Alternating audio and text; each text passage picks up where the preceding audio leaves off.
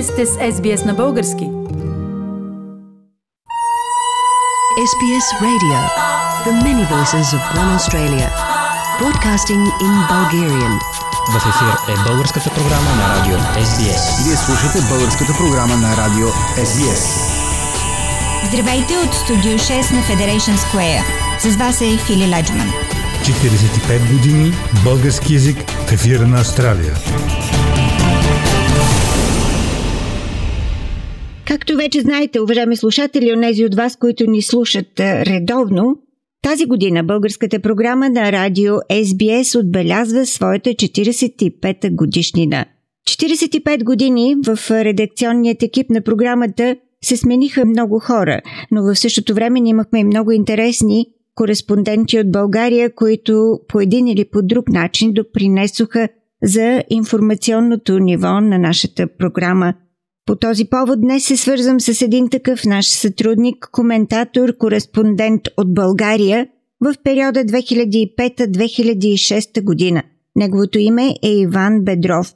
Иван Бедров, освен като уважаван и известен български журналист, в момента той е известен и с това, че е директор на българската служба в Радио Свободна Европа, със седалище в момента в Прага. Здравей, Иван! Здравей, Фили. Когато ти прие да работиш за българската програма на радио SBS тук в Австралия, беше все още в България. Спомняш ли си това време? Лесно ли беше тогава да започнеш да предаваш за далечна Австралия с такава огромна часова разлика, при положение, че аз трябваше да ти звъня много рано сутрин, за да можеш да попаднеш на живо в нашата програма? Самото начало искам да те поздравя, да поздравя всички колеги за, за годишната 45 години не са никак малко, защото знам колко е важно наистина там, в далечна Австралия, за мен далечна, да има програма на български язик.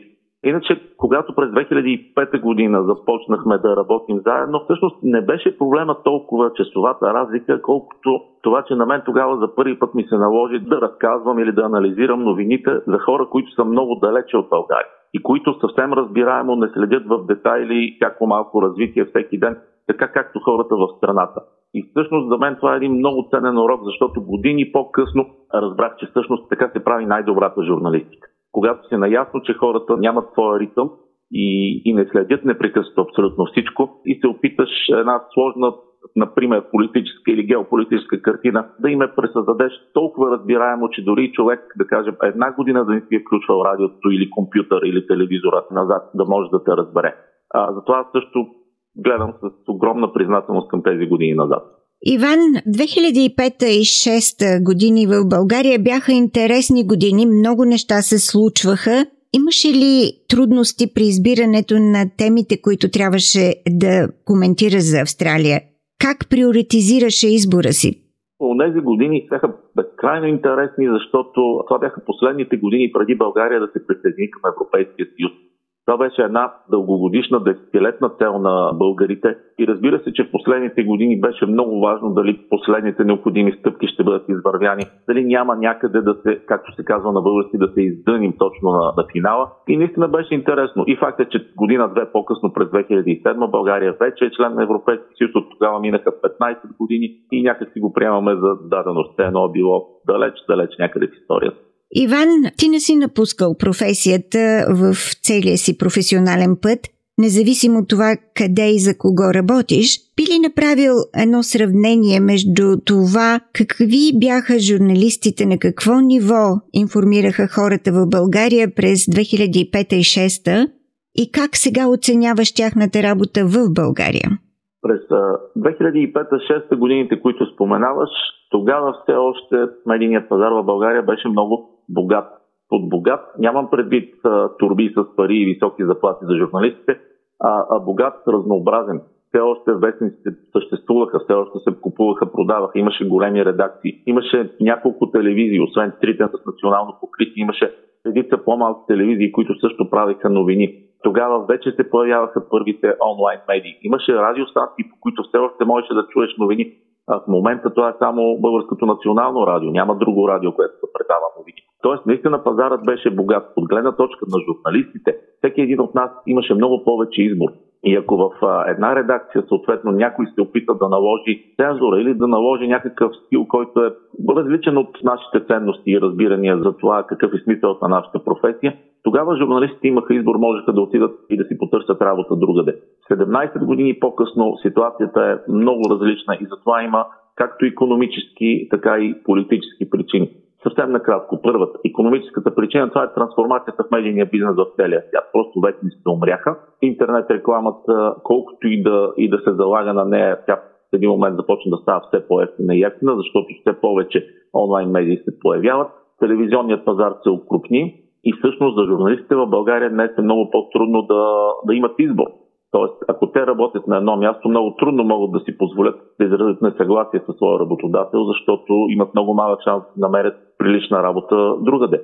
И разбира се, политическите причини. Точно тогава започна един процес на укрупняване в българските медии, къде на повърхността, къде под повърхността една комбинация между политически, економически и криминални интереси, която доведе до там, че в следващите 10 години българският медиен пазар наистина се контролираше буквално от един човек. Всички знаем името на този човек. Той днес вече е с поставени санкции от Съединените щати по закона Магницки, въпреки че все още е депутат в Народното събрание. Става дума за господин Делян Пеевски и доколкото следя процесите, той вече се пооттегля. Не мога да, да кажа със сигурност, че се оттегля от медиите, но, но неговото влияние днес със сигурност е много по-малко от преди. Така че политическият натиск, ако можем да кажем, че леко е по-отслабнал в последните година-две, то економическият натиск продължава да е тук.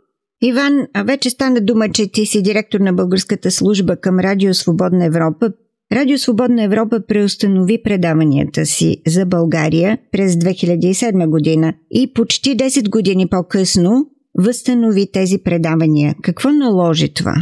Всъщност аз не съм част от тези решения. Те са взимани на много по-високо равнище, но през 2004 година, когато Радио Свободна Европа закрива службите си в няколко държави, това е годината, в която тези държави стават членове на НАТО.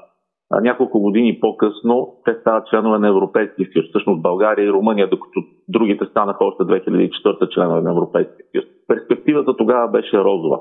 Едва ли не гледната точка на Запада, предполагаме била, че те вече са на правия път, тези държави. Нищо лошо не може да се случи, ние няма нужда да им помагаме повече. Предполагам, че това е била мотивировката тогава. Както обаче и преди малко стана дума, истината се оказа малко по-различна. Дефицитите в демократичните ценности в тези държави, конкретно България и Румъния, по-късно и Унгария, се оказаха много сериозни. И през 2018 година беше обявено, че Радио Свободна Европа се завръща в България и Румъния. Само година по-късно се завърна и в а, Унгария. Специално случая с България, знаете, че през последните години България неизменно беше на последното място в Европейския съюз по свобода на словото в индекса за медийна свобода на Международната организация Репортери без граници. Стигнахме до 113 място. Тази година е малко по-различно. Изведнъж България се изкачи с 20 няколко места. Колкото и да е условна тази класация, тя все пак е израз на едни процеси, които течаха. Концентрацията и политическият контрол върху медиите в България бяха доста сериозни. И всъщност нашата функция е да се опитаме да запълним тези дефицити на българския медиен пазар. Ние сме много малки като организация. Едно малко бюро в София, в което работят десетина журналисти. А ние не можем да променим цялата картина. Ние не можем да, да заместим големите телевизии, големите онлайн или все още печатни медии, от които хората се информират ежедневно. Но ние се опитваме наистина много фокусирано да работим точно там, където другите по една или друга причина не работят. Може да е заради политически зависимости, може да е заради липса на капацитет в редакциите, но ние се опитваме да работим точно там. Едно от тези полета е фалшивите новини. Почти всеки ден имаме история за това как точно се е създадена една фалшива новина. Не само да я опровергаем, а просто да разкажем и механизма за създаването на фалшивите новини. Ние се фокусирахме още от самото начало върху проблемите в правосъдието в България. Тъй като България се оказва една малко по-различна държава от всички други, защото поред много хора центърът на проблемите е там. Когато ти знаеш, че можеш да откраднеш много пари и само заради политически си връзки да не отидеш в затвора, това разрушава цялата среда. Това пречи и на бизнеса, това пречи и на самочувствието на хората, ако щете. Затова ние се фокусирахме върху корупцията в правосъдието, върху политическият натиск върху правосъдието. И смятам, че имаме от последните три години много истории, които бяха цитирани от много други медии, а някои от тях доведоха до пряк резултат. Например, в самото начало няколко висши политици от управляващата тогава партия ГЕТ подадоха оставки, след като ние разкрихме, че са купили апартаменти на много по-ниска от пазарната цена от фирма, на която са помогнали чрез промени в законодателство. Малко по-късно, когато имаше масови протести през 2020 година, ние разкрихме как полицаите, които всички видяха как бият протестиращи на видеокадри, а след това не само са прикривани от правосъдието, ами на всичкото отгоре един от тях е повишен за, за това, което е свършил там. Мисля си, че тези, на пръв поглед, много малки парченца от действителността помагаме много, когато ги, ги разкриваме и те стигат до повече хора. Иван, Радио Свободна Европа се финансира от американското правителство. Усеща ли се във вашата работа някакво влияние в тази посока? Не. Аз лично мога да го гарантирам като ръководител на този отбор, че по никакъв начин от никъде даже и намек не е дошъл има натиск за спазване на журналистическите стандарти. Това мога да го кажа и от това съм много щастлив и всъщност и колегите в София мисля, че го осъзнаха и ние всъщност сами успяхме да подобрим своята работа в последните няколко години.